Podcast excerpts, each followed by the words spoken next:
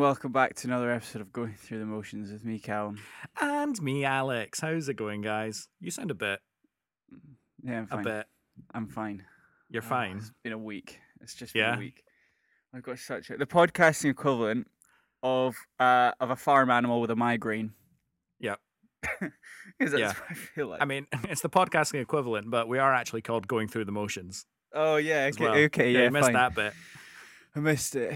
Oh man, what a what a what a bloomin' week it's been. A week of a week of work, a week of bad weather. The end of January, we're out, we've escaped, but what did we escape from? Nothing. It, was it was it worth fighting for? Was it worth? In the words of REO Speedwagon, I've forgotten what I've started fighting for. yeah, absolutely. I think, I think to be fair, Januaries are usually pretty shit, aren't they? Yeah, I mean they're they're not usually this bleak. I mean, Well, so last not, January, but- but... last January we had a really nice time. Maddie's brother came over to London. It was just starting his, his year abroad, and so that was a nice bit of. We had the Six Nations was a little bit earlier that Oh, year yeah. round. Burns night, we had a nice Burns night. Oh, it was just like you've got all these little hidden gems. Oh, see, I was Ah. there. I was there for a lot of that, and you've just reminded me that that was a whole year ago. And It was a and- whole year ago, And yeah. And yet again, uh, this is a thought I have almost daily. Where is the time gone? Yeah, Where it's is the- crazy. where is the last year gone? Where's the last year gone? But uh, also at the same time, January has also lasted seven months.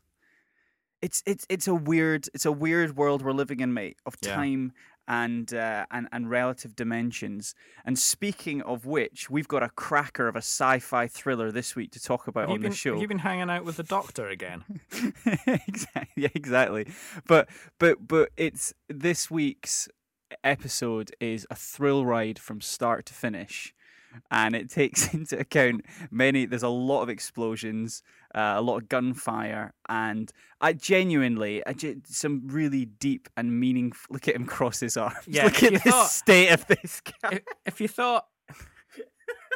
I like how you knew that I crossed my arms, even though my arms aren't, act- aren't actually in the frame. I can see you cross your arms in your face. You've got a face that's crossed arms. Absolutely. No, I was actually going to join in on your on your charade by joking about if you thought Michael Bay's Armageddon had too many explosions, you've got nothing on this movie. I was about to join in, but now you, you decided to show my done- hand. have- you have decided done- to show my hand.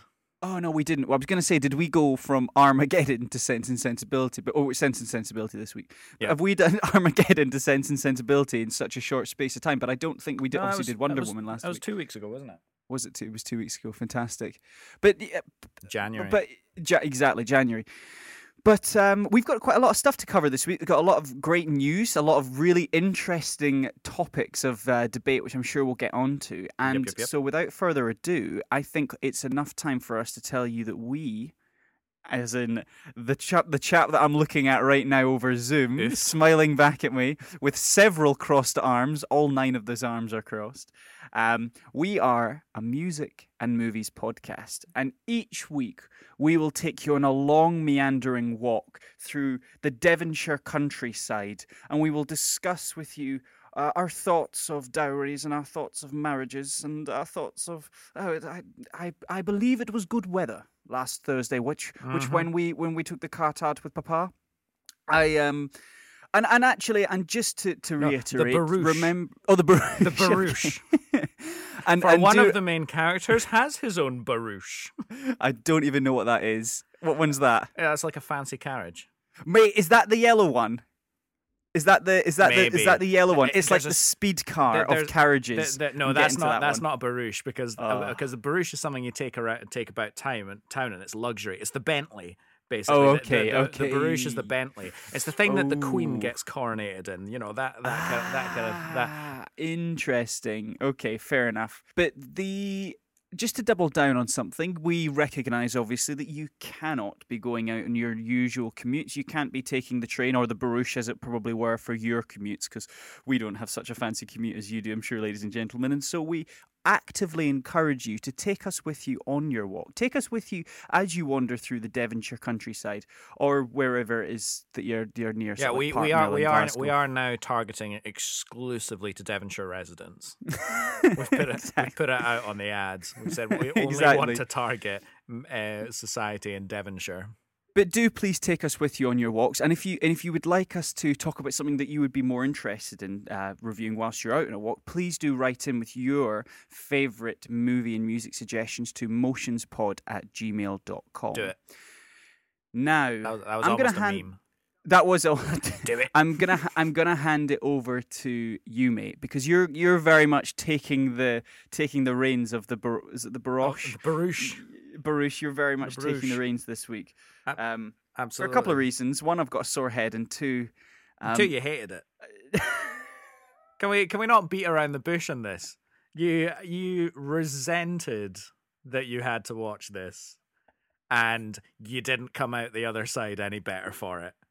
Can we just right. can, yeah? Can we just like put Yeah, we can say that, we can say that. But but ge- but genuinely, and, and I res- I don't want people to think, oh, he resented it and didn't drag it. I really tried. I really really tried with this one. It was on the TV. Phone was in the other room. Notepad was out. Looking through it, and and we'll get to we'll get to where we go We'll to with that where one. But I'm gonna I'm gonna let you take the take the. My goodness. So as as said up top, we are this week we are doing Sense and Sensibility, the 1995 film by Ang Lee, which is quite interesting, isn't it? Because Ang Lee's got a, Mm. got quite a varied filmography. Director Ang Lee actually spent six months in England prior to filming in an effort to steep himself in English culture and acclimatize himself to the British sense of humour. Yeah. To be fair, I think the way the way it's shot, it does look quite British. Like they don't they don't you know do up any of the colors or anything. Like there, there's Oh, yeah, weather. yeah, yeah, There's yeah. weather in this movie.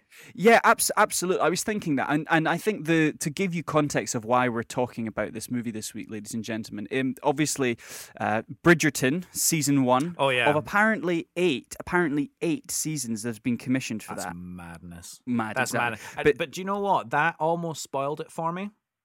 I Oh, don't know if we're, Yeah, I I don't, can I don't know see- if we're yeah, yeah. talking about Bridge now, but like you know, I saw that there was eight episodes of this thing, and I was like, oh, okay, this will Mm. be a you know jolly romp through Bath. late, late 18th, early 19th century society and uh, Regency and all that all that fun stuff.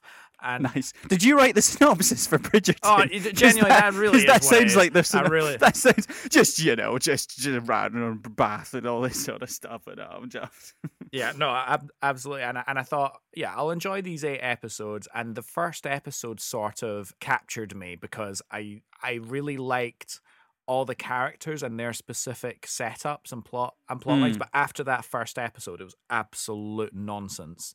well, I've only seen the first Oh, episode, and I didn't mind it that much. Well, But but to, to to put it back to the point you were saying about sense and sensibility, that was the colors were popping. Oh, yeah. There was brights, there was shadows, and this this was.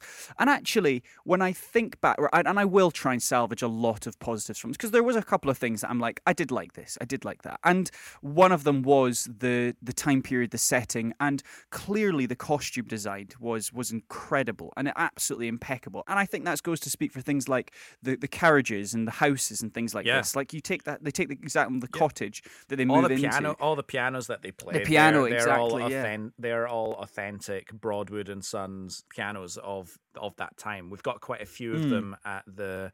I, I used to work part time in the in the in the museum at the at the Royal Academy where I studied, and there's quite a lot of those era pianos up there, and I was allowed to like play them and demonstrate them to people Oh, coming cool. into the and it's, it's really really interesting to see like the development of the piano but obviously there's not like a huge amount of those Mm. era pianos left because you know most people if they have a piano in their house now it's like a one of these big black Steinway things yeah, yeah, yeah, which yeah. is very obviously very very modern and they sound very very different so it's it's nice to see all that on display Mm, abs- no, abs- absolutely.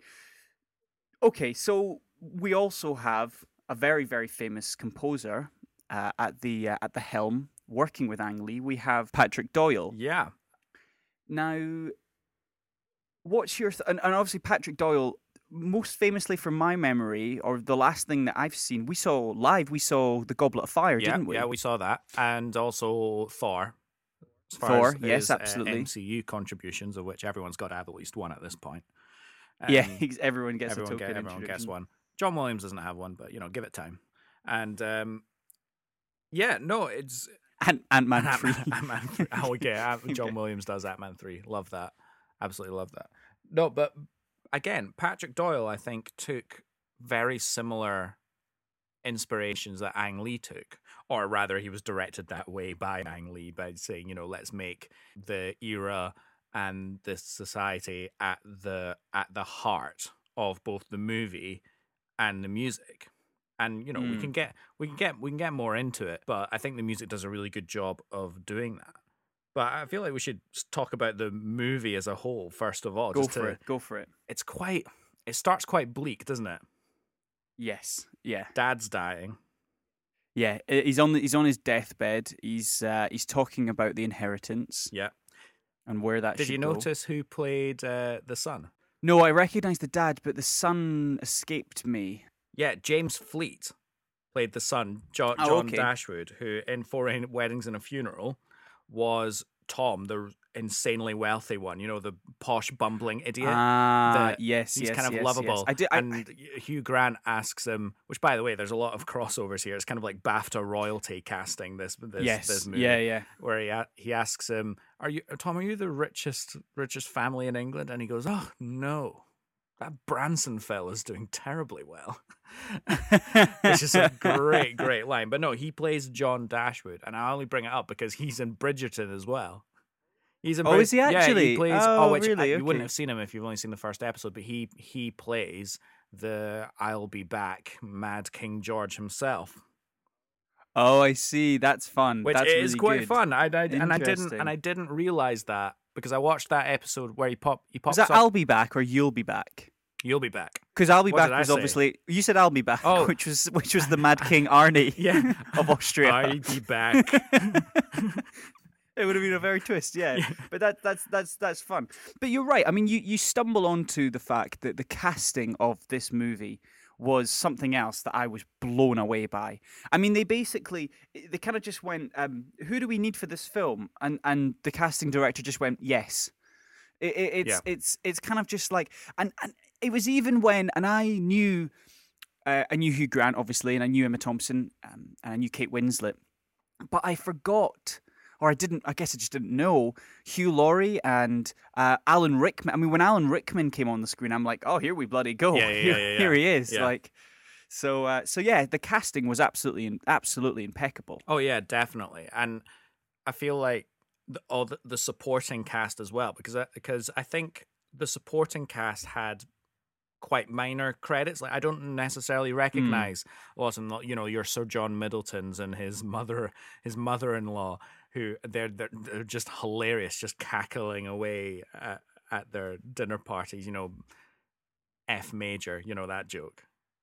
That that hilarious Oh, joke. God. I tell you what, that was the I think- funniest joke what I've ever. I'm, I'm You're- going to be such You're like a this is, flippant arsehole this is, this this is movie. the funny. This is the, this is this is comedy in this movie, and Cal's just sitting there going, "Is that funny? I don't know if that's uh, funny." is, I is- mean, is, is that a thing? Is, that- that, good? that- was that a funny one? I wish you, I would. Do you know what? Right, I was thinking this. I wish you were with me watching this movie. I very we would much have. don't wish that. We would. I very much don't wish that because yes, it might be better for you, but in no world is that fun for me. Not in any world is that fun for me. Have been the best. Not a You would have got chance. You would have. You would have. I can almost hear you with the mid mid movie rant, pausing the screen really aggressively. Right, are you going to enjoy this movie with me or not? When have I ever done that? you did it. You did it in two towers. When- Oh, did I? Oh, yeah, I did, didn't I? It's without doubt one of my most favourite things about watching a movie with you is to try and push your buttons. This would have been wonderful. Yeah. This would have What a good great. friend you are. What a good friend you are. Oh, but but I think beyond the casting and beyond the the Regency setting and the I guess the bleakness, Yeah. I th- and and I and I think then moving into the comedy is as as the catalyst for this conversation. I thought this was the most boring movie I've ever watched in my life. Wow.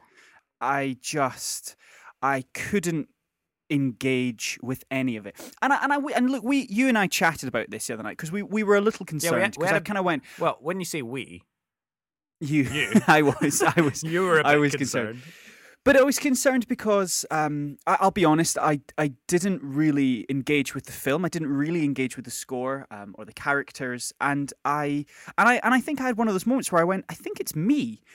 But I do know that a lot of people feel the same way as I do, and a lot of people feel the same way as you. And so I've kind of come to the conclusion that this style of movie they are they are very much marmite in the same way that kind of you get certain types of horror movie which are very much you either love them or you hate them or or certain Definitely. types of maybe like 18 no actions. doubt no um, doubt i mean you're not gonna you know we, we might have opposing opinions on this on this particular movie this week but what you're not going to get is a conversation of me trying to turn you around and try to make mm. you like it because well well, in some ways, I kind of, I, in some ways, I kind of want to. I spoke with a friend about this, and she she loves this movie, and she described this as uh, a warm cup of tea. And actually, we we were chatting, I think midweek, and she said, "Oh, I, I, I told her I was watching this for the podcast, and she said, I'm gonna go, I'm gonna go home and watch it now." Oh, and I, I love I, that.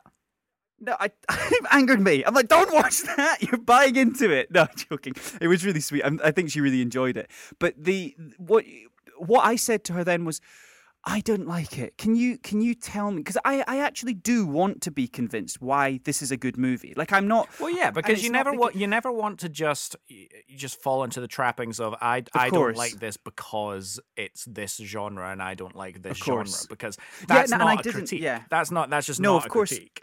Of course not. And I and I made some points throughout this, and I think it's probably worth getting getting into. So I, I think the I think the overarching problem that I had with this movie was the comedy. Because you watch this and you say it's hilarious and you say it's really funny and I I mean, maybe not the whole film, obviously, but you say there's a lot of comedy in this, and we use the whole F as a F major as a, as a, as a kind of example, and that's a very kind of like on the nose version. But you you talk quite a lot about how the the Jane Austen style of writing, her her tempo, and her how she creates a sequence around contexts of rich people just are rich and they're and they're just there and they're just in the presence and they talk to each other and they do a lot of standing around yeah. and drinking tea. Yeah, and, and a lot of it is and a lot of it is babbling nonsense that nobody really right nobody nobody really cares about but it's always mm. delivered in a way of but that's just that's just their life that that yeah, that that's that's just their life and yes. that's the hand that everyone is dealt and that's just you know what you do is you know you host and you entertain and you know you talk about these subjects at dinner and then you go and listen to this music and when you're sitting mm. in the drawing room at this particular point of the day you're doing this particular thing. It's just like game of twister this is, this is this is life. I mean to, to cut right to the end one of the one of the big one of the big big examples of this literally one of the last scenes of the movie when hugh grant comes to the cottage to mm-hmm. uh, meet emma thompson again, they sure. the, all the ladies are outside, right? Doing yes, their stuff. Yeah. Oh, I and see this doing their stuff, and, and then they run they inside. Him coming, yeah. They ran inside, and in a, in very much a Jesus is coming, Luke busy, Luke busy, type, yeah, yeah, type yeah. thing, because that's the what what what they're expected to be doing in that social situation. I got see, I got it right, and and I and I got I got to be careful how I phrase this one right? Because I want to make sure that I get get this point across. Because I I see that. Like there was times where I saw that. Like that was clearly intended for the comical effect of that's a woman's place. But I felt that there was a lot of the comedy in in, in my my inverted brackets. A lot of the comedy was littered throughout some really um, some real delivery of feelings and and and some real delivery of th- this is this is the emotions of me and my time. And then it's then it cuts into a kind of joke. There kind of is a joke halfway through it. And then someone says something rambling and it's back in. And I I, I kind of was angry almost because I felt I wasn't smart enough to pick up the cues almost of what was a joke and what wasn't a joke. And that's kind of why I, I just got quite angry a lot of the time this movie. I'm like, I don't understand either what's going on or why that's funny. And then to kind of subtly put it under, and I, and I, think it's probably worthwhile addressing this one. Something that made me pretty uncomfortable was the was the the setting overarching of the fact that we're talking about four women, and the best thing in their life is to get married. And I recognize that that is the point of the time. That was that was a woman's place in the time. But I still can't watch it and and kind of go. I, I just hate that. I hate everything about it, and it, and it oozes me. And then particularly when. That's a when fairly they, natural reaction. I think I feel of I feel of like course, everyone course. watching everyone no matter what side of the I like this movie, I don't like this movie argument sits on, everyone can agree Mm. everyone can agree on that. But it but it took it's it's I know you look again maybe this is me right? But this is but it took any pleasure. I couldn't derive any pleasure from this movie because of that. And even to the points where they'll they'll have a they'll have a a, a, a male star Hugh Grant or an Alan Rickman coming to the house and they'll see them riding in and the women go fucking bananas. I mean it's it's they go mental for it. And I'm just like oh. I just roll my. I'm just like I can't. And the, honestly, and I said this to you over the phone, and I'll say it again. I so nearly turned this phone off and says we're not doing it this week. At the particular scene where they all go to their individual rooms and they start crying and they're they're they're kind of they go oh i'm gonna be sad about this thing and i'm gonna be sad and you and you said to me you go, yeah but that's a joke like that's them having a joke at the fact that that's what Yeah. these women do but i'm like but it's it's it's so not that No, funny because it's kind of like that is what they feel though That is what they feel, but the point is uh, I think if it was just the women all going into their rooms and crying, that in itself wouldn't be as funny as I feel it is. The reason I think it's the funny the way it is is because we have a conduit for that joke in that Emma Thompson's character has sense. yeah well she has she has the She- the audience she has- reaction. sense. She's level-headed. She's th- thinking thinking through things logically. And she comes upstairs and she sees all the other members of her family go and cry, and she just exasperated sits on the sits on the stair and sips her tea. Like we we Yeah. we are her in that going. Oh, Yeah. right, okay. And that's funny. I feel like that has co- that that has comic beats and that has comic timing. and I- and I just I don't engage. I mean, like for another example, so so they they'd been playing like when they were playing when they were playing the pianos at breakfast, and the the mother who's obviously just lost out all the inheritance, and I think it's Kate Winslet's playing on the piano, and they've been he goes, our mother's been crying since breakfast. She's been playing you know old styles of music all the night, and and I'm just like, oh god, like what's going on? Like they're all just so but miserable, then- and she keeps but- playing old Shep on the but piano. a- but then there's probably one of the first really funny moments in the movie where obviously Eleanor comes in and goes, "Can you play some? Can you can you play something else?" Uh, my mum has been Uh-huh. crying since breakfast, which in, in itself is Yeah. like, oh Christ, that But- even but that in know, itself, even that in yeah, itself is like quite eye rolly funny. I think that's the point. Like eye rolls can be funny. That's the point. You can take Yeah, the comedy just- of the I- eye rolls, and then you know she goes away. Mary Marianne turns her page in a defiant way, and then just plays these huge minor chords. And then you hear, and then you hear Yeah. Eleanor from the other room going, "I meant something less mournful, dearest." That that's really Yeah, funny. yeah. That's really funny, and it perfectly sets up both of these central sisters' characters because they are Mm. sense and sensibility. So sense and sensibility mhm. is Eleanor is Ah, is Eleanor okay. and Marianne. And saying that, I think I feel like I want to address what I feel is probably one of your biggest criticisms of the movie, and that is Mm. the setting and the society and all of those ideas that you've kind of just railed on for the last like X Mhm. number of minutes. and as I also Yeah. said, justifiably so, I would Mm-hmm. challenge that by saying that's not the story, though. The story is primarily these two sisters and how they grow as sisters and how they change. And actually, their Mm. character traits, sense and sensibility, have absolutely nothing to do with their society and their lot in life and all those things. That's just them as people, and they could Mm. exist in any Mm. time frame, and they would react somewhat similar as they do in movie. Marianne's a perfect example because she takes all of her romantic sensibilities, as her as her mother puts Yep. it. So therefore, sensibility from you know, Juliet and Guinevere and these Shakespearean heroines, right? So, Sure, okay, you know, yeah. that that sh- that Shakespearean, that's not Austen. That Hmm. that's Shakespearean, and she's like to die for love. You know what could be more glorious, and that's so Mm. over the top emotional, which you wouldn't think would fit well in these times. You're like you, you'd think, calm, calm down, dear. You know, know your place and stuff like that. Don't be too Mhm. don't be too extroverted. But she's an incredibly extroverted character. I know. I think that's a. I think that's a really fair point. point, and I and I think you when we chatted over the phone about this, we talked a little bit about Shakespeare, and you you made a really great point, and I'm going to ask you to kind of reiterate that point about you know what Oh, if yeah, we didn't yeah. study Shakespeare, and actually what if this was the first time that we came across it as an adult? Because I think that that you know it's it's it's it's things like that that make me see what this movie is, and I, and I and I do recognize I found this such a boring boring movie, and I and I know I will Yeah. never watch this movie again. Um, it didn't relate to me, but I.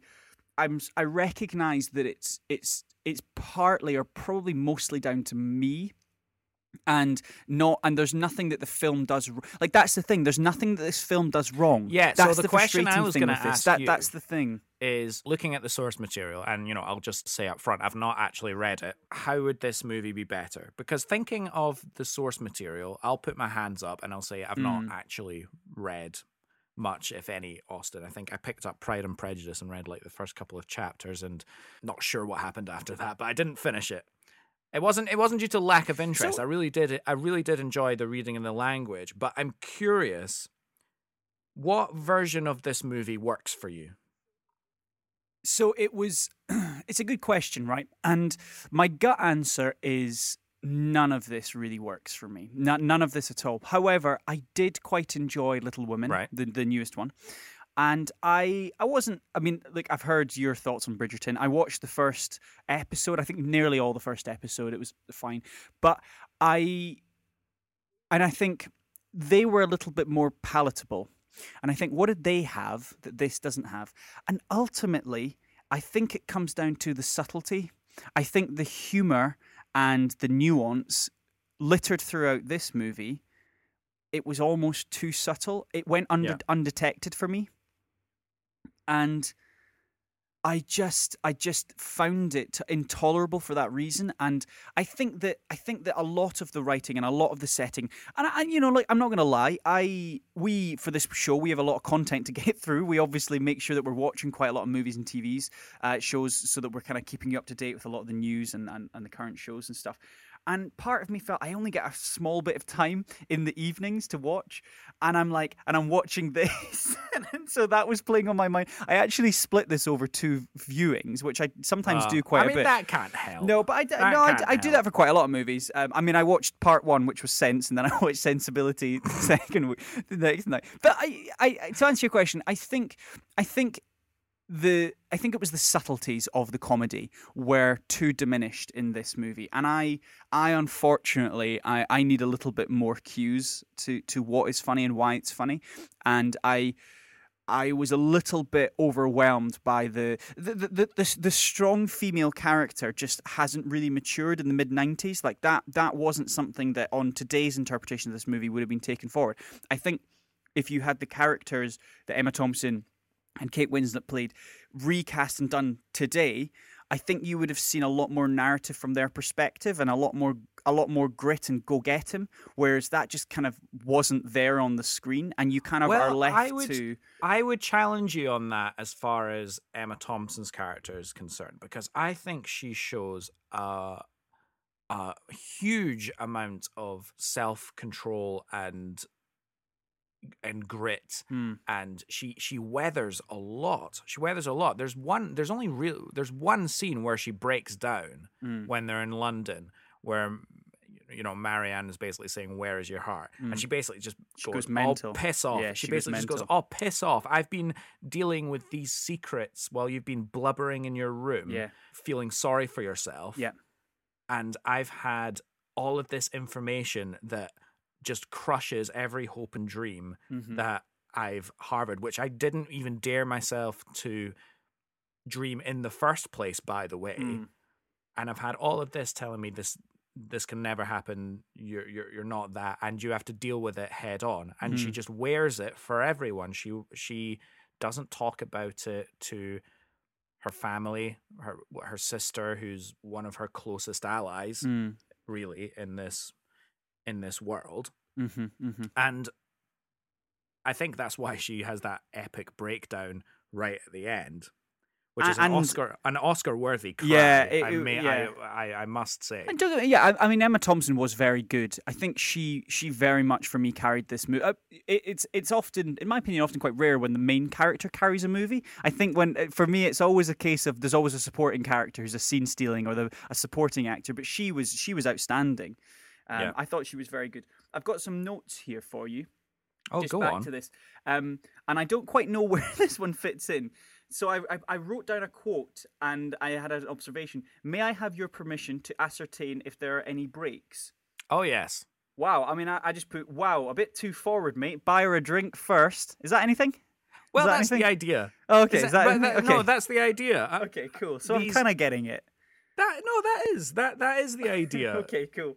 Uh, I had some other quotes, but I can't think of them off the top of my head. Uh, whilst I'm looking for that, Mr. Willoughby. What, what was what was he all about? I don't I, I don't understand Mr. Willoughby. I think don't that- he- understand was he Mr. just was he just was he just a bit of a was he just a bit of a fuck boy? Was that the problem? He was a he was he, Okay. he was a fuck boy. okay, cool. He was a fuck boy. So Nice. did you did you get the story beats behind Mr. It, it was explained in it was all explained in one scene in a huge information dump by Alan Rickman. Right. Okay. I yes. Now I do. I do think I know what we're talking about here. And you know, Mr. Willoughby comes on the screen. So apparently, the scene where Willow, Willoughby rescues Marianne in the driving uh, rain took about fifty takes, uh, and actually resulted in Kane's, Kate Winslet contracting hypothermia on Not on the not surprised. Yeah, a lot exactly. of water there. Yeah, there was a lot of water. Um, but no, and and and to say up top again, I loved his yellow race cart. It was like a, it was like a, it was just like a stripped out version of a carriage. It just had the seat, and that was about it. It was like a, it was like a, it was like a yellow racing stripe bench. Yeah. It was like a park bench that they just put on wheels. It was magic. That's what it such a was. great description. That's what it was. That is great. No, he was great, and you know that's Emma Thompson's hus- real life husband, Mm-mm. Greg Wise. Was that actually? I, no, but Yeah, actually, yeah. I might leave that bit in. It sounds like I won't take out the fact that the water went down the wrong way. That was my reaction to the fact that, That was your Emma reaction. That that's yeah, absolutely. I did hear quite a funny story actually, where Mm-hmm. he he actually wanted to take out Kate Winslet, right? Oh really? And they actually went out on a date. Oh really? First thought him him and Kate Winslet, but apparently they had no chemistry, and it Oh, was I it was it was a really bad date. So then he went out with Emma Thompson, and hey hey ho, they're now they're now married, which is quite cute. hmm Um, and I, I have another quote here, but I think this was a serious quote, not a comedy quote. It's bewitching that one's happiness is beset from one person. Oh. Was that a serious quote? Is that a thing? Have I done something there? That sounds like a that sounds like a fairly serious. quote. I can't I can't actually remember. I have seen this movie a fair number of times. To be fair, Yeah. a fair number of times. To be fair, that's a good extra use A of nice the word one. fair. I can't remember where exactly that quote is though. Okay, no worries, no worries. Well, I think it was after the ball sequence. Um, and my in my notes I have the ball was nice, and I and I also a bit above. cover, cover your cover your ears, but this is genuinely my quote. I like the bit with the ugly with the huge teeth. Clearly, the wrong bloke in the ball. you can tell my mood at the time watching this. Was that the younger brother? Was that Robert Ferrers? Yeah, yeah, that was yeah, Robert exactly, Ferrers. yeah, Yeah. Oh my days. I think I- I, reckon. I reckon This was this was the end of part one, by the way. That was the end of For me, part one. This was this was the end of sense. I'd lost all sense at this point. I reckon we should talk a little bit about the music. Let's do it. I mate. think I think we should because we, we've we've discussed the you know the pros and cons. The pros and cons. Let's. Oh, I let's had one more music. thing I All wanted right, to okay, talk you can about do one more. You can do you can do one more. Go on. Um, it was it was Hugh Laurie was great. Hugh Laurie I identified with in this movie. I knew you because he I identified with him because he was just like the my favorite bit. The the bit that did make me laugh because I demand we plant some trees. We'll do nothing of the sort. Absolutely. And it's just He's had it. It's just He's had it the, with the her. man that just wants to be left alone. When we first meet him, or the first time we meet him is at a picnic, and he doesn't really do any eh, much. He just stands there as a tall bloke. Sounds then- ideal. But then when we meet him really for the first time in a room where all the ladies are playing cards and stuff like. that. He's just reading the newspaper, and his wife gets Yeah. very excited, and she crumples. Um, uh, brilliant, Imelda Staunton, by the way. Yeah, she she was Oh, very so good. good. Yeah, yeah, yeah, she was very good. and she crumples his newspaper and he doesn't say anything. He just kind of just looks at her exasperated and then just like tries to uncrinkle it just like this this, Yeah, this yeah. man's dealing with this shit every day. I he's, he's, he's done with a it. it's really funny. But yes the music. Now, during the filming, director Ang Lee used music by Arvo Pärt as a temporary score. oh yeah Um, and in at least one of the trailers for this show, the background music is actually from the soundtrack to Little Women in 1994. ah the original Um, one Yeah, and so this this is a common practice when advertising a movie that is still in the post production, for which the musical score has probably not been finalized. yeah definitely i in- remember uh, one a really really famous example is the trailer one of the first teaser trailers to return of the king Yeah, yeah. if you yeah, remember yeah. that and i don't know what piece of music it was Mm. oh no actually i No, do d- I d- Actually, I do. It was Okay. uh, O Fortuna, is what it was. I think. Ah, I think it was, which is a really popular, huge choral work, and they and they stuck that in in Return of the King, and it was it was really really effective. But obviously, looking back on it now, how long we've been associated with the music of Lord of the Rings, it seems a bit ridiculous. Well, I mean, exactly. Yeah, I completely agree, and I think that's uh, that's one that's like a front and center. Another example I had here was from from the, the trailer of Regarding Henry in 1991. Used the score of Terms of Endearment Ah, in okay, cool. 1983. So, so uh, you know, that's it's not even just in uh, you know that's a Regency thing that's happened before as well. Right. Now, I'll be honest. Sweeping statement. Oh, because you've not made any of those today. I've not made any of these sweeping statements, and I've got another one. Uh, are you ready for this, Alex? Uh, I thought this was nothing. I thought this the, the score, nothing about it grabbed me. And I and and here, right, if the job to be done was to match the setting, you did Yeah. a great job. oh, okay. So it's two thumbs up. All right, job done. Moving forward. okay, everyone. Uh, moving forward, I j- just I. I just struggled with it. I just struggled with it, and I and I genuinely tried to write down a lot. And and I think a lot of the stuff on the piano was very nice. Uh, a lot of the stuff from Kate Winslet's piece, and I and I and I obviously that was the foreground for a lot of the scenes. But the kind of the background music that accompanied a lot of the things that were going on. I mean, there wasn't a huge amount. This wasn't a hugely th- this, you know, you use Return of the King as an example. I mean, that's got a four-hour extended score soundtrack to it. This this isn't going to have that, is it? No, it doesn't have that. And what I will say up front is musical ideas wise, I there's n- there's only really a handful of themes that are played out in the in this movie. And a lot of them are repeated. Yep. But a lot of them are repeated in different instrumentations in different ways. And I don't think that they're just there to be different. I think that they have a function Mm. in looking at the whole story start to finish the music evolves through that time scale Mhm. it it starts very very understated in fact it's quite understated the scoring throughout the whole movie which Mhm. goes as you say with the theme and with the setting you know a little bit repressed Mhm, mhm. small instrumentations, the melodies played by solo instruments, which can feel very lonely and singular. Sure. But then, as the sisters, you know, mature, Eleanor lets herself feel, basically, Mhm. and Marianne sort of, for lack of a better term, grows up. Mhm, mhm. grow, grows up and marries Alan Rickman, then they they become the best versions of themselves, and the music becomes the best versions of the themes. Yes. Yeah, that that's fair. That's fair. I, I, I, I did, like I did, I did, I was quite flippant when it started. I mean, especially when it started, but as the movie progresses, it does. You're right. It does kind of start to mature a little bit more, and, and I and I recognize that. It, it matures. There's this this great, really overly dramatic minor brooding section when Marianne's basically on her deathbed. And it's really, really tragic stuff, really bass, minor, heavy. That's you know Mhm. it's it's not like any of the other material uh, any other other material in the movie. It's not even variations on some of the nice themes that we've heard earlier on. It's just Mhm. brand new and specific to that situation, which which I really love. And obviously she comes out of that and then we get, you know, full string sections playing Mm.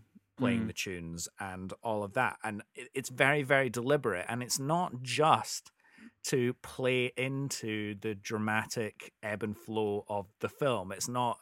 It's it's not just for the dramatic effect. It is it is actually structured that way. And uh, you know you know me. I love a structured a structured score. I like music. Don't we all? I like music. all? I like music where there's a reason behind it, and it's not just oh this kind of thing in that moment works, so doing that in any way will do. Sure, exactly. Yeah. No, I, I, I know what you, I know what you're saying, and and I, again, I think it's the subtleties of the score is something that was lost on me. But I must, I must confess, um, we like what we like, and we like it because it makes us feel something, and because we empathize. I can't say that word. Empathize. we empathize, empathize with the music. Jesus, Jesus me. God. we empathize with the music. Sorry, I, I took a couple of takes out there. I can't actually say that word without Alex helping me. But the, but the this just did nothing for that. I just. I just was it was just there for me unfortunately and I, I you know and I'm and I'm one to be able to pick I, I would like to say that I'm not a novice at maybe music and scores and obviously you know your music scores quite quite in depth Alex and I've often said when I like a music score I go did you like it and you go no and I go no me neither and and, and, vi- and vice and vice versa But not vice versa, because No, apparently me. not vice No, no, no, versa. you- Yeah. We're gr- growing up. We're growing up, Callum.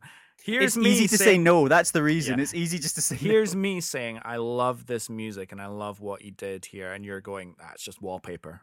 It It's just might as well. It might as well yeah. have been in an elevator for me. Yeah. Well, I and you know what? I think that I do think oh, that Oh, It's I tragic. do think that for this one. I do think that one. Well, that's it. There. Do we want to keep going and chatting about any more of this no, movie? I've got. I've got another. I've got another big point about the music, Okay, actually, fantastic. and that's the going back to the instrumentation that he chooses hmm. oh, okay. because all of it is period appropriate. Okay. all of it is period appropriate. So one of the earliest musical examples we get here is Marianne playing the piano. sure. right. Sure. Now that's it. Piano forte. piano piano forte, uh, Broadwood grand, whatever the bloody hell the things are called. There's lots of different variations at this t- in this time period. They're not just pianos. But the piece of music that she's playing is written by Patrick Doyle. Okay. You know, there's oh. There's a re- there- there's a reason you never see her hands on the keyboard Mm-hmm. because she's not because she's not actually playing it. It's played after the fact. But any music you hear in the movie, not accompanying the movie. So Mhm. uh so the pulp the pulp fiction equivalent of a car radio. Do you yeah, know what I mean? Yeah. Yeah. Yeah. Yeah. Yeah.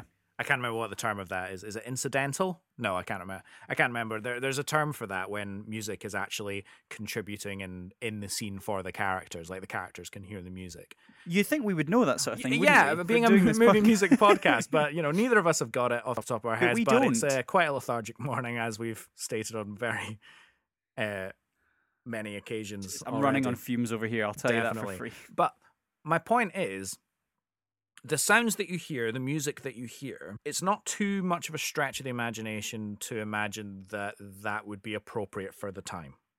Sure. And what's that? And what that's called is neoclassicism. Ah, yes. Now I looked into neoclassicism. Ah, yes, because I told you you to. told me to. You told me to do So it. did you it's find a, did you find a nice concise definition of that word? No, it was it was the to my to my when I interpreted it, it was basically moving. It was Western society moving away from classical music and classical culture. Uh, it's it's it's kind of like a bridging. It's kind of like the bridging gap, like the next the next phase. In the it's at, at the like the eighties to the nineties. yeah, at the time when neoclassicism was a really big compositional style. Yes, you're right, but in a in another sense, it's yes moving away, but also paying homage to. Okay. So one of the be- one of the best neoclassical composers was uh uh, Ru- was that's a right. That's what the, was a Russian. but that's what the nineties. well, yeah, it does. That's But what the one- of the does. one of the best neoclassical composers was a Russian composer, Stravinsky, and Mm. he took a lot of melodies and inspiration from much much older Baroque Italian music that Sure. he then reimagined in his own style, in his own you know rhythms and harmony structure, and things Mm. like that. And so taking having a spin on that is Yeah. what and we kind of adopt the phrase neoclassical to describe anything that does that as a function. okay. And I feel like the score for Sense and Sensibility does that. And the Mhm. piano, the solo piano music is one of the best examples in the movie of that because obviously we can imagine that that would have been appropriate in that time, even though mm-hmm. it wasn't written then. They didn't choose to. They could have very easily chosen a solo piece of Mozart to, Right, to yeah, play yeah, in that okay, scene, but they didn't do that. They decided to go with original music, with original Patrick Doyle music, and you can tell the modern in there because there are some chords there which are a little bit too complex for the time and a little bit too, you know, sentimental and scrunchy, frankly. Mm, mm. And the the other big example of this music is the ball, yes, because the music that accompanies the ball, and you can actually see the players in Mhm, the mhm. background. They're on stage, largely wind instruments, Okay, playing this dance music. Sure. And again, the dance music in the small chamber wind wind instrument setting sounds appropriate to the time. It's Mm. not. It's all original music. oh, okay. Interesting. It's all original music, but composed in the style of the time. Ah, I see. In- okay, interesting. In other in other another example of neoclassical music in movies might be the Cantina Band in Star Wars. Mm, yeah, that's, okay. that's taking enough. it to extreme because that's John Williams composing space music, it, but in like a jazzy in like a jazzy style. Or Mm-hmm. Yeah, Return of the Jedi's got a great one in ja- Jabba's Palace where Jabba's it's Palace, Ja- yeah. Jabba Baroque, where Yes. Okay. it's space music, but it's kind of derived from George Friedrich Handel or Bach or some or someone from the Baroque era. That's Interesting, that's okay. neoclassical composing, and it's Mm, it's really really interesting. And I think yes, the music that are in the scenes in Sense Sensibility are very very obvious in that. I think it's also present in the accompanying score as well that accompanies the drama. Yes, it's very sentimental and r- romantically sweeping at times, but it still maintains a a classical form that would have been appropriate for the time of the movie of the story. interesting. Well, I mean, I mean, and that and that is commendable. I mean, I'm I'm, I'm absolutely You, you- amazing. You, have to go and discover these things. Unless you're Yeah, me, uh, who gets the told other one in a is the- lecture one day. But the other one is, uh, you know, like the 80s to the 90s when Ice T used dun dun dun dun dun dun Exactly. uh, famously created by Queen uh, from Under Under Yeah. Pressure. But but we also had it as uh, uh, Ice Ice Baby. Is that neoclassical? Have I done yeah, a thing? I'd say so. I'd say so. Is it? I anytime anyone uses a bass line by Chic, Dun dun dun dun dun dun. no, dun. no, no, dun, No, no, no, no. You, you'll know this one. Dun. Okay, dun, okay, okay, okay. Dun. ch, Yeah, yeah, yeah. Uh, anything else? Anything else? What do we have? What do we have? What do we have? What about that? What about, what about that time when Eminem used uh, a bit of Dream On for uh, one of his Yeah. songs? Cleaning out my was it which one was it? Cleaning out my closet. Dream On. I don't, I don't. Anyway, what what Yeah. were one of those? There Actually, they are. Do you know what? I know we're, we're we're kind of joking about it at the moment. It's not neoclassical. They're quoting. They're copying and pasting a sound file. It's not. It's not new composition. Sorry. Good Don't like being that guy, but you know, fuck you. It's two thumbs down then. It's two thumbs up, Callum. You know what it is. I, I- right, okay. And I was thinking about this. It's not any thumbs. Nah, do you know what? Like, I, I don't know. I'm starting with your a reaction. thumbs. I'm not gonna, gonna I'm tell doing, you I'm gonna give you a thumb. I'm gonna give you a thumb down, mate. I didn't like. I genuinely didn't enjoy this score. I re-listened to it. I felt nothing. It brought me nothing. This movie to me was very, very boring, and I, I it's been really great to sit and chat about it, and I and I wanted to listen, and I wanted to listen, understand why I should care about this movie, and I and I and I see, I do see why it's clever, but it's just totally lost on me. This movie, on hundred percent lost, and I'm giving it a thumb down. A thumb down. A th- maybe two. Oh, maybe but, but, two. But but there is but having you've you've you've pulled that thumb up or Oh, that okay. thumb away from being Okay. down for me just by talking to you. So it's going to be a thumb down for Oh, me. okay, okay. Well, I'll, I'll I'll take that as a W. I'll take that as a W. Obviously, it's two thumbs up for me, and I don't mind saying here on this podcast, you know, we've had the, you know, it didn't didn't work for me, opinion piece on here, but from my perspective, I I adore this movie. It's one of the movies that makes me cry every time. Mm. I love a good blubber in a movie. I've done it. Mm. I've done it in front of you several Mm. times. I love having a good cry. And movie. I'll, I'll, I'll and always try and of the capture those tears. I'll always try and capture them in the little jar I have. absolute. God, it's It's creepy. nearly full. That's creepy. full. It is. I think that's the biggest praise I can give it is the fact Mm. that it elicits that kind of emotional reaction from me. And there's, you know, there's so much to do with the Austen the Austen world and her writing style that frankly I'm not qualified enough to talk about. and I really would Okay, so recommendations. Obviously, Mhm. I would recommend people try explore this stuff. Would you actively say to people who you don't know, Yeah. maybe, maybe, of course, if you know them, like if Yeah. we weren't doing this podcast, Yeah. Yeah. I yeah. wouldn't recommend that you go and watch this movie. Yeah. No. That's that's that's a that's a fair point. Of course, and I, of course, and I, I wouldn't. Yeah. but yeah. like, and uh, of course, you wouldn't if you knew the Mhm. person. But general audiences, or Mhm. not general, not not or not what our assumption of general audiences is. Just a random in the that- street, that- random that- bloke one. Yeah, absolutely. Like, you know, do you do you recommend this movie to anyone? No, I don't. I never. I would never recommend this movie ever. I wouldn't. But I wouldn't. I wouldn't say to people, "Don't watch it." I wouldn't. I wouldn't say that because I recognize. people away from it. No, no, no, I wouldn't steer people away from it because I know a lot of people do derive, like quite clearly when I said it up top, you know, a friend of mine, she she goes, "It's a warm cup of tea." I think a lot of people derive a lot of comfort from this movie, and I wouldn't, I wouldn't steer. There's movies that I would steer people away from, and this ain't one of them. Yeah, fair. But I, but I would never can. I it's meh. I think that was a I think that was a very balanced chat of two opposing opinions. Actually, I think we could be quite proud of that. yeah, no, we we can put the scripts away. Absolutely. nice.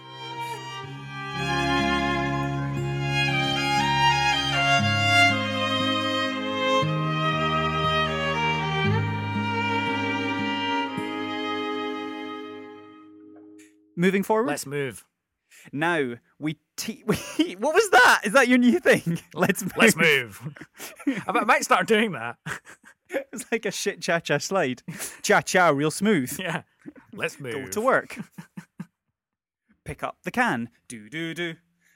Do do. Turn on the light. Do do do do. Cha cha, real smooth. Do do do do do do do do do do do. Move. Do do do do. Hiya, honey. How are you? Do do do do. I- Oh, welcome home. Do do do do. What? Whose underwear is that on the bed? Do do do do. Is that is that your? Is that my brother's? Do do do do. You said you wouldn't do this again. Do do do. Don't bring him into this. Do do do do. Come on, we've had this so many times. Just just come on. Why don't you just love me for who I am? And and and I can't believe that you you're sleeping with my brother again after all the good times that we've had. Do do do do. No, but come on. That- that- that- that's that's a deleted scene from the beginning of Love Actually when when Colin Firth discovers his That's the cha cha slide Uh, part three. Yeah, it's, it's Colin Firth doing the cha cha slide when he discovers cha, real when he discovers that his girlfriend or wife, I don't know, is sleeping with sleeping with his brother.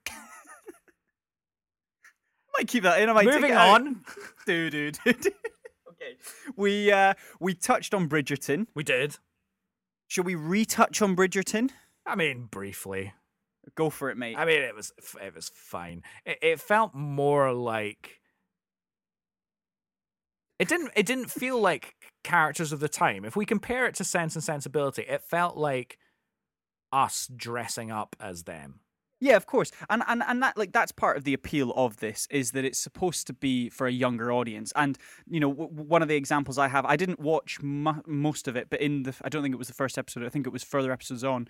They we talked about the ball sequence in Sense and Sensibility and how they were playing Patrick Doyle music. But what they decided to do in Bridgerton was play uh, a, a, a variation of Billie Eilish's "Bad Guy." Oh, there's because one of the, there's one of these it- it's just arrangements like- in every episode, and it's and it's just- tedious. It is. It's just like It's horrible. It really It's is just- horrible, and it, and it always accompanies a slow motion sex montage. Oh, there's a lot of those, isn't there? Oh, there's so many of them, and it's and it's nauseating. I- it really is. I mean, like, don't get me wrong. It was, it was. I, I see what it's for, but I think it's, dare I say, a little pandering.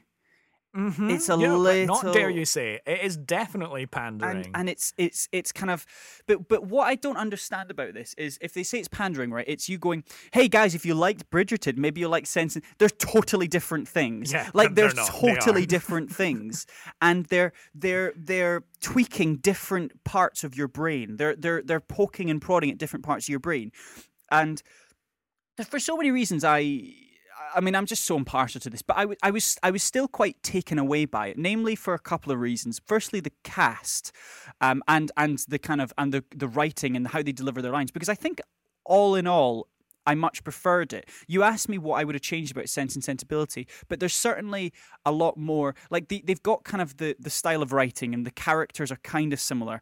But I preferred Bridgerton more because they they do really over egg the jokes. They over egg the sarcasm. they ham it. They up. ham it up completely. But then some of the casting's really interesting. I think Phoebe Dynevor is Phoebe Dynevor, isn't it, who plays uh, Bridgerton the herself, the Daphne Bridgerton. She oh, is it? yeah, I'm not sure. I so can't she, remember. So she, but she's very doughy faced and very doughy eyed, and just like, do you know what I mean? Just a complete, just.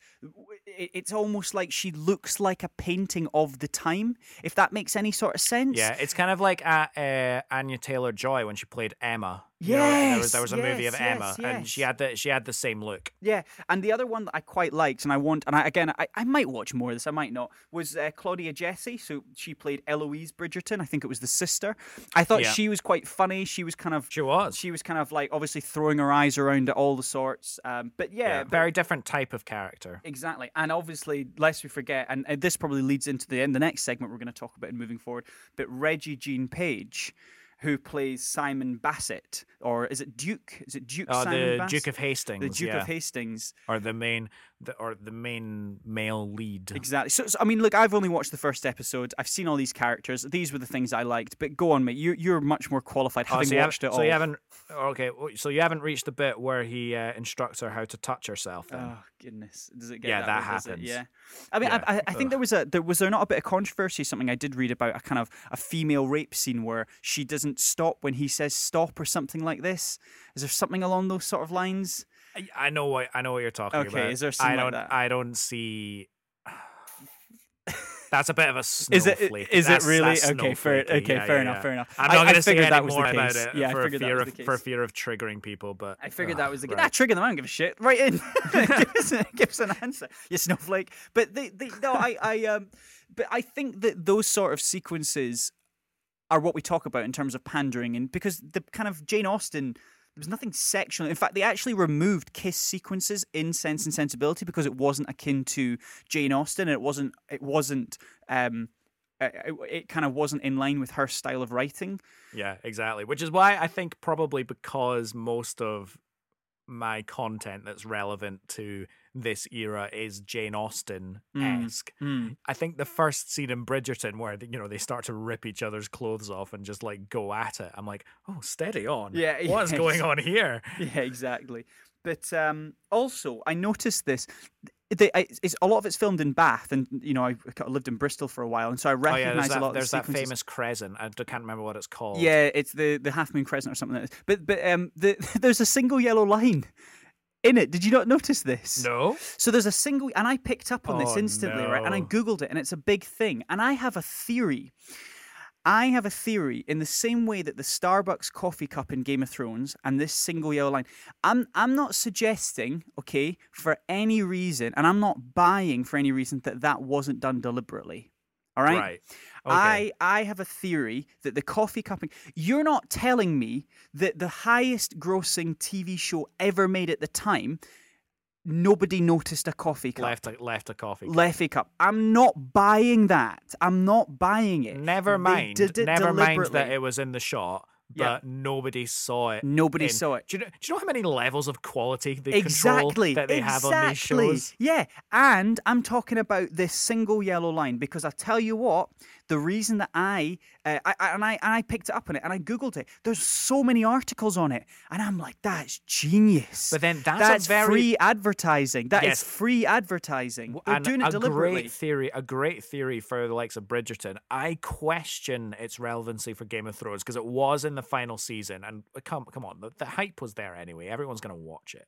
I They, don't know. they I- don't need the buzz. Yeah, at- I, at I don't know, but I think I think it was it was the relevance of it was was necessary. But I, I, I can't believe that no one noticed. There's a single yellow line in the shot. How easy is that just to take out post production? It's simple, but they Yeah. left it. Oh man, alive! I didn't was- see it. I didn't Oh, see I, it. I just point out. Anyway, the the the I, ch- I chatted a little bit. I chatted a little bit before about Regé-Jean Page because something that's making a lot of the news at the moment is who's going to play the next Bond after we finally have the time to die. Oh my and god! Regé-Jean Page. Still waiting to die. uh, Regé-Jean Page has been pipped uh, as the number one next James Bond, Now and hang I on. Now hang on. yeah, go for it. Did this buzz start coming after Bridgerton? Yeah, yeah, yeah. Of course it did. Ah. Of course it did. Of course it did. But Right. I so I started watching this show with him as yeah, maybe maybe he's going to be the next Bond. And I'll be honest, I think that's a really good choice. I Right. think I think he could make a really good James Bond from the very Yeah. little I've seen, and, and I saw a little bit of him in Roots as well. But I for I thought he was really really good, and I'm like, oh okay, I'll buy Yeah. this. I would Yeah. I would definitely see him as a Bond. But yeah, but the thing is, and this is where I feel like the trappings of you know, fan casting Mm. is. How many other actors could display all those qualities that we're looking at that and going, "Oh yeah, yeah, yeah, I can see James Bond in that." Oh, yeah, yeah, So, totally, so, totally. so, so many. I mean, But- th- yeah, Henry Cavill was one that was nearly cast before Daniel Craig, and I and I look at him in The Man from Uncle, and I go, "Oh, we made the wrong decision." he looks brilliant. Oh yeah, oh I, I, Henry Cavill all the way. Yeah, Henry, yeah, yeah. no Henry Cavill in era Bond. Yes, Like if yes. they if they go back, don't stop the stop 60s, yeah. continuing. Just well, go, the next, but the next one, the next one will be in the '60s. It's almost well, certain, we haven't had, we haven't be. had com- uh, Ah, confirmation will of that. be. Well, I tell you what, we what we have had confirmation of just before you go on is that already this movie is uh, is a, a thing of the past. It's it's a thing of its day.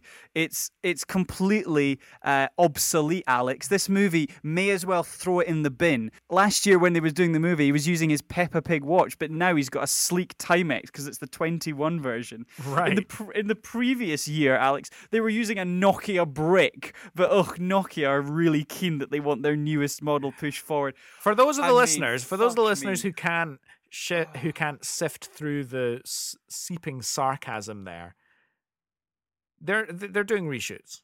Yeah, They're doing reshoots because the product placements of which John James Bond thrives. It's it's a been it's a franchise that's famous I for hate it for, so much. for getting how much? for yeah. getting most, if not all, of its funding from product placements. Like the um, the number of Sony Vaio products in Casino Royale is it's it's deafening. It's it, it- deafening. It, re- yeah. it really really is, and all the models are out of date. Oh, it's wonderful. It's it's but it's I really and and they will right. The the the advertisers will be paying to put their newest model in there. Yeah. What if that trickled up to the likes of Aston Martin? Could you imagine if they had to do it for the car? Well, they'll have to do it for Daniel Craig because he's out of date too. he's in his sixties. But no, I mean, I, I, where do you stop? So I've got the list here, mate. So we've got the Nokia 8.3 5G smartphone um, was to be featured in the film, but this item's placement, along with others from Adidas's footwear, Bollinger champagne, and Omega watches, would all have outdated products featured in the film. The Nokia 8.3 would go on sale in October 2020, which is already too outdated even for James Bond. Right. And I, I mean, I think the theme of moving forward this week from now on, apart from one division, is going to be capitalism at its whole, isn't Yeah. it? It's going to be capitalism. The revealing its ugly self behind the thinly veiled curtain Oh yeah. because I cannot, I cannot for the life of me read these articles and go, I have no sympathy. I have no sympathy for any of these. Why they feel. And, and maybe the data's there, mate. Maybe the data is there that people won't buy the Bollinger champagne Okay. if the newest one isn't up. So there's so there I me. think to play devil's avocado to Mhm. this point, hmm I think in terms of smartphones, I think in terms Yep. of Nokia, Yeah. there's an argument to be made. Because obviously phones are seasonal.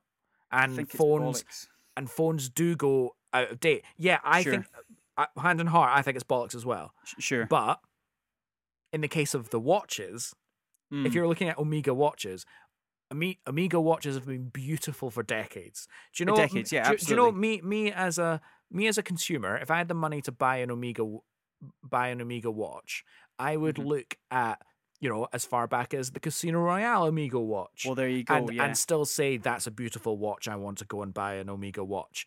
The Yeah. same the, the same argument can't be said for smartphones because you're obviously going to be you you obviously want the newest and best model that you can Sure. and that's just the that's just the smartphone market and i don't think Yeah. the same argument applies to things like the watches and the champagne But I genuinely think that's what's happened. I think the no- I think that Nokia kicked off, and all the other brands went, "Well, if they're doing it, we want to do it too." yeah kind of so in a way in a way me. i'm not surprised by i'm not surprised by nokia even if i do think it's ridiculous but Mm. the, the watch and the champagne i'm like what has the champagne I just changed picture. has the champagne those- actually changed have you changed the recipe Well, it's the, probably the label on the bottle, which is actually advertising people is probably what's changed. And I, and I really want there to be a 2020 cut of this movie, and it's just like it's just Bond like using a fax machine. He's like, "Fucking hell!" It's got Nokia written across the side of it, and just like an Omega grandfather clock and things like this. Yeah, he's sitting on, Like- he's sitting on a train and he's playing snake too Yeah, exactly. Yeah, exactly. Exactly. He's hit his earbuds. I just want something along those sort of lines. but- Oh, yeah yeah, but ah, man alive. Yeah. And I- and I and like I I'm not blind to the fact of I understand why they want to. I mean, I don't really understand No. why they want to do it. I say I understand why, but I understand why they they make the argument. But it's it's just the most petulant argument you have ever heard. Unless we forget, right? Take Casino Royale as an example. The number of people that watched that, th- there was obviously a very famous. Let's take a Sony Vaio laptop or Yeah. an Omega watch, right? The amount of people that watched, the amount of people that watched that movie when it was released, okay, yeah.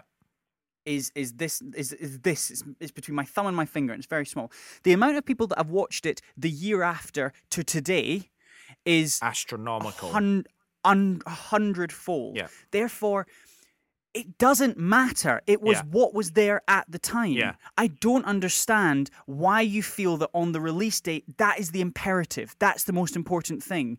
It blows my mind that that's the way they think and that's why i say they must have data or something on this to verify no, they must that do. actually no we do see do. sales. And and it'll be people that will just make decisions based on the data without actually going well hang on. That's Yeah, insane. Because how much is this going to cost how much Oh, how mate, much is this going to cost Millions, millions. This will cost. Yeah. Absolutely millions to to rectify this situation.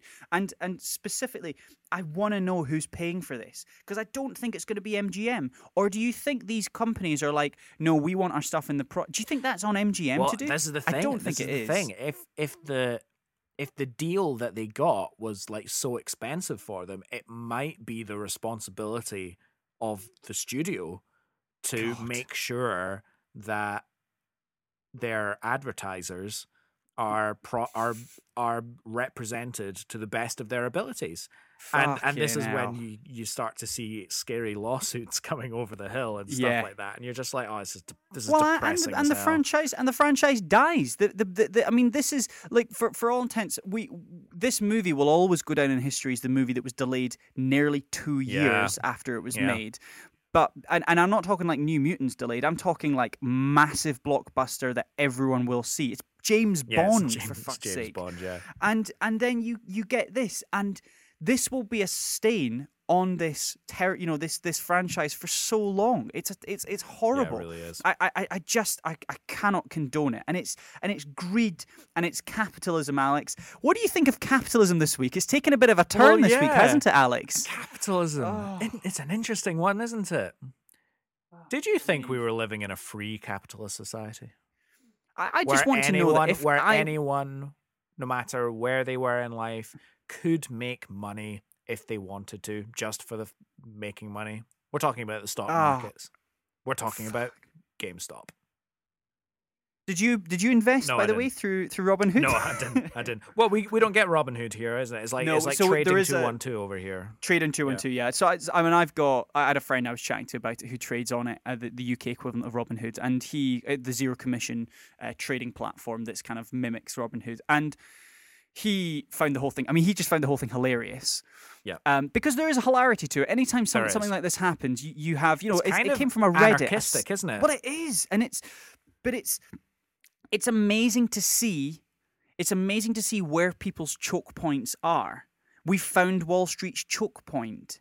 And Wall Street Bets, the subreddit, you know, I've spent a I've been on it once or twice. I, I've, I, you know, I've always kept an eye on it, and it's amazing. It's an amazing because it's, it's, it's, it's a thinly. It's just this. I mean, Reddit itself is is wonderful. It's like a, it's like an adult version of 4chan or kind of a more verified version of 4chan. And whilst I don't Yeah. actually uh, own an account and are able to post and stuff, just being able to read the content and because that is the. I do think Reddit is some of the richest form of uh, human interactions that we have currently is represented, and the Wall Street bets, the subreddit, and the conversations, and where things take to, it's it's monumental and quite clearly so. The amount of people that have clearly read a GME subreddit.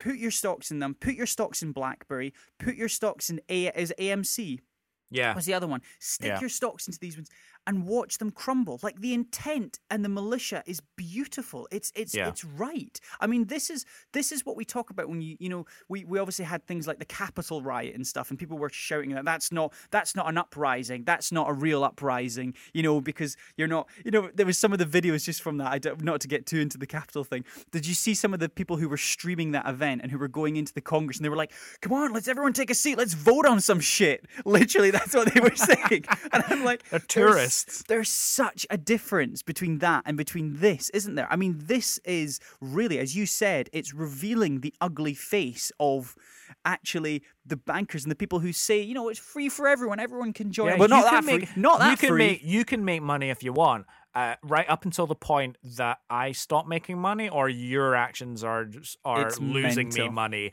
and then you're wrong and I'm right, and I'm gonna stop you. But the thing about this, right, and obviously we're talking about the shorts, like the people who are shorting GameStop, the people who are shorting AMC Yeah, the hedge and, funds. and the hedge funds, I you cannot imagine what the backlash of this is going to be. I mean, this is this is going to be really. We're going to talk about this for a while. Like, this isn't going to go away. Yeah. unfortunately. Do you know what? You know what there needs to be? There needs to be some sort of respected financial figure, if there is such a thing, to actually say, no, no, no, it needed to be stopped, and this is the reason why. Yeah, because no one stepped the- forward. Y- uh, Yeah, because at the moment, I'm sure Warren Buffett will have a.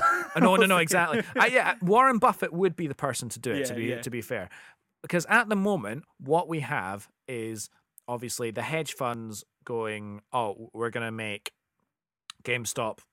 Uh, really, really cheap, and that's just going to be what we're going to short today to Mm. make to make loads of money. And then we have the uprising of the masses, and basically saying, "No, we're just going to buy shitloads of it, Yeah, and yeah, make yeah. the make the value skyrocket, and therefore losing all these hedge fund, uh, you know, all the, the super rich hedge fund people, Mhm. losing them lots and lots of money, and making and making us a, a fair a fair few quid in, in the process. And What's then the they've harm in obviously just put And that- pressure on Robin and Hood. that, yeah, and that would be free. That would be free capitalism. Anyone Mhm. free to make money whenever they want. But the the powers that be cut it cut it out.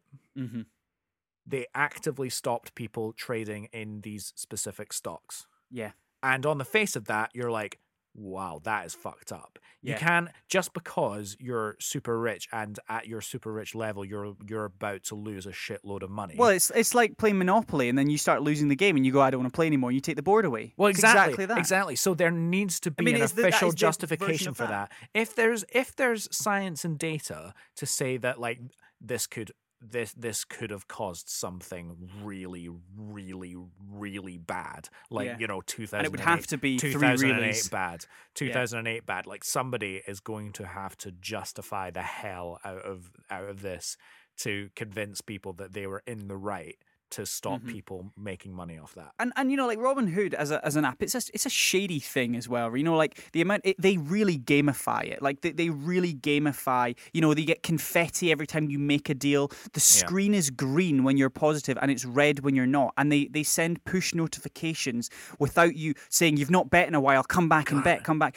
Do you know? You know Doing someone for you- the endorphins Do you know someone in 2016 actually killed themselves because they thought they lost hundreds of thousands of pounds, so they threw themselves out a window because just because their Robinhood screen started to go red and because they, they were losing money on it and they couldn't they couldn't actually rectify the situation That's they were in. and it, and it was wrong and it was it was a wrong it was it was it was the way in which Robinhood were manipulating the figures in front of them and actually there was a huge court case against them for that. No, It's that's the thing. I horrible. mean, I I'm I'm quite naive to that world. I I don't trade in individual stocks. Hmm. Um, I, I just I just don't. I, I, think it's a it's a level of risk that I'm nowhere near educated enough to do it. But I know a lot of people do. See, see, I don't. I think you're selling yourself short, actually, mate. Because I think there's the the trading in stocks. You don't actually have to be educated. It has that false pretense that you have to be. It doesn't take a lot to really get into this stuff, which is actually the crux of this argument. It's that any Joe Blow basically just bought shares. You know, it's it's it's the the Wall Street, the the hedge funders and the people who short a lot of these things are banking on the fact that loads of people don't understand that world and Yeah. therefore they won't do it. So you know that it's that kind of thought process that you go, actually, it's not that. It's not that unaccessible. It's pretty accessible. Yeah, but there's still there's still much more risk to your capital doing that that way than say you know just in, investing in a general stocks and Mm. shares kind of Sure, sure, sure. uh, yeah, yeah, and yeah, investing yeah. in the index fund basically. Of course, of course. Yeah, no, that makes sense. So, WandaVision, episode four. Uh, now, what was the episode called? Because I remember reading the episode was the description. It was, "Oh, we interrupt this program." yeah, we interrupt this program. which I thought was a brilliant title because obviously we we get sh- uh, we get an explanation for Sword. We we see Sword and we Yep. see the the the kind of what's happening in the outside world, and we understand now where WandaVision is set in the MCU timeline. Absolutely. Now, I had a big ha ha, I was right moment about this. Where when Because uh, for the first few episodes, we were theorizing about what's going to happen because this is this is such a good show for like what's going Mm, on. What do you mm, think? What mm. do you think? What do you think? Type thing. And Ilham was very much of the impression that this uh, was taking place at some other point in the MCU timeline. So Sure. before before Endgame, possibly before before Infinity War. yeah yeah Whereas I, I was very much of the impression that it was chronological. It was Yeah, yeah, yeah, chronological. so after Endgame, and it was a figment of Wanda's imagination. Yeah, and and I think the figment of imagination was something that I've always thought was there. I think I maybe didn't realize that it was actually a full town that she's imagining. Yeah. Um, I also like the reveal. I mean, so spoilers uh, for everyone. Obviously, we are now in spoilers, but spoilers to the fact that I like it that she's kind of been painted as the villain so far. Yeah, it's Um, not. I I I think. I think that she doesn't really know. I Mhm. think she deliberately. She's not an evil person. No, no, She's no. not an My my official prediction, and I Mhm. will I will dedicate this to the recording, Mhm. is that she deliberately created this as a coping es- mechanism. a- a- escapism coping Yeah, yeah, mechanism yeah. when she when she was brought back, yeah. and then it just she got lost in it and it got out of control. Well, I and now think- she, and now she doesn't know what's what. and I think the example of it was the kind of shock reveal of Vision. The dead Vision's actually Oh, dead, yeah. and that was creepy. And actually, was really creepy. And actually, a number of uh, there was a number of podcasts. I was listening to a podcast recently who were kind of talking about this, and they theorized that actually, yes, this was all maybe taking place in Wanda's home in New Jersey, and Vision was just dead in the basement. Um, Oh but- God, but that's dark. exactly. But but you Oh. got to think like Vision. She's probably just moving that dead body around like a puppet with her her I mind suppose powers. I suppose the body would have just stayed there, wouldn't it? Yeah, yeah, Throughout the whole thing. So Yeah. yeah, it's interesting. and and and I and I I like it. I mean, that's a dark element to it, and it's It good. it is a dark element, but I just love the fact that we're getting more of the jigsaw. This is the this. I was th- sitting there thinking, I love the mystery the mystery box aspect of it. This is the pacing that Lost should have been. Mm, mm, yeah, because yeah, Lost yeah. went for fucking 10 years or however long it was, and you got about 10 seconds of mystery per episode. yeah, that's it. just to yeah. give you that little bit of rush, just Uh-huh. to let you know, oh, no, we haven't forgotten about this bigger thing that's going on. Whereas Yeah, this yeah. is pretty much all that. It's a good, it's a and I good love formula, it. isn't it? It's a good formula. A bit of mystery, bit of mystery, bit of mystery, and then a little nice reveal that keeps you satisfied. And obviously, there's a lot of stuff we still don't know. Yeah, Um, definitely. Do you want to talk a little bit about Randall Parks, Agent Wu? I even have Wu written down in my thing. I don't know why I keep saying that. Agent Jimmy Wu. Choo, you were shopping for shoes the other day. That's why. do you know? Uh, do you know what I really like? What's that? Is I love the callback how he's learnt the card trick. Did you notice that? You know when he brought his when he first introduced Wu on the screen and he met um, Maria Rambeau, which I love as well. I love that she's in this. He flicked the card out like he remember how uh, how Scott Lang taught him how to do it. Uh, I didn't. I didn't. I didn't clock that. Oh, well I done. picked it up instantly. I was like, done. the way he flicked that out, I was like, that's awesome. That's a really good callback. That's Um, great. And then we also had Kat Dennings um, as Darcy Lewis, the worst character in the MCU. Yeah, I, I, I wouldn't disagree with you on that. I hate her. She's Why her? quite annoying. Oh, she's insufferable on the screen. She's she wants is a insufferable in that. Oh, it really. I, I, I tell you what. I, I, I really hope she gets flung through a fucking wall. I, I cannot stand her. She's so insufferable. She is. Um, but I, but I really liked Monica Rambeau. I love the casting. I love the, everything around her as So, a role. I think it's a really. Good Have you got any her. background about the character? Is this a is this a comic book thing? Who Monica Rambeau? Yeah. No, I mean like Monica Ram- Monica Rambeau basically is Maria Rambeau's daughter in both the films and and in both the uh like obviously the MCU but she she was basically now she was a superpowered being um, I can't remember the, her actual name. She does. i- i- If you read the uh, subtitles, they kind of they say her superhero name, Right. um, and I can't actually remember what it is off the top of my head. But no, she she is a character. She's um, I didn't know she was affiliated with Sword, and I think that's something that, that's not in the comics. Yep. Um, so I think that's something specific from the MCU. Um, but but no, I think I think we, we we really have actually what I think is the, the main protagonist from this, uh, which I never thought would be the case. I didn't think that she would be the protagonist and Wanda potentially be the antagonist of it, and I and I like that. I think yeah, that's a really nice although, twist. Although uh, un- unwittingly, I think. I feel, Unwittingly, I feel, of course, I, yeah, yeah. I don't think she's gone completely off the rails. Oh, I don't know. Oh. We'll find out. Well, we will have to wait and see. We But will. Until then, mate, what do they have to do now? Got to get yourselves onto the Apple Podcast app. Check us out there. Give us a five star Mm. rating. Leave us a review. If you don't want to leave us a review, you can tell us your favorite movie. You can tell us your favorite movie soundtrack. All of the above. You can also find us on Spotify and lots and lots of other platforms that Mhm. host podcasts. And if you want to get in touch with the show, we have an email address as well. You can find us at motionspod at gmail.com and we're on the gram. So we're there if you want to hit us up. Yeah, we are. We up. are indeed. like a dad. hit us up.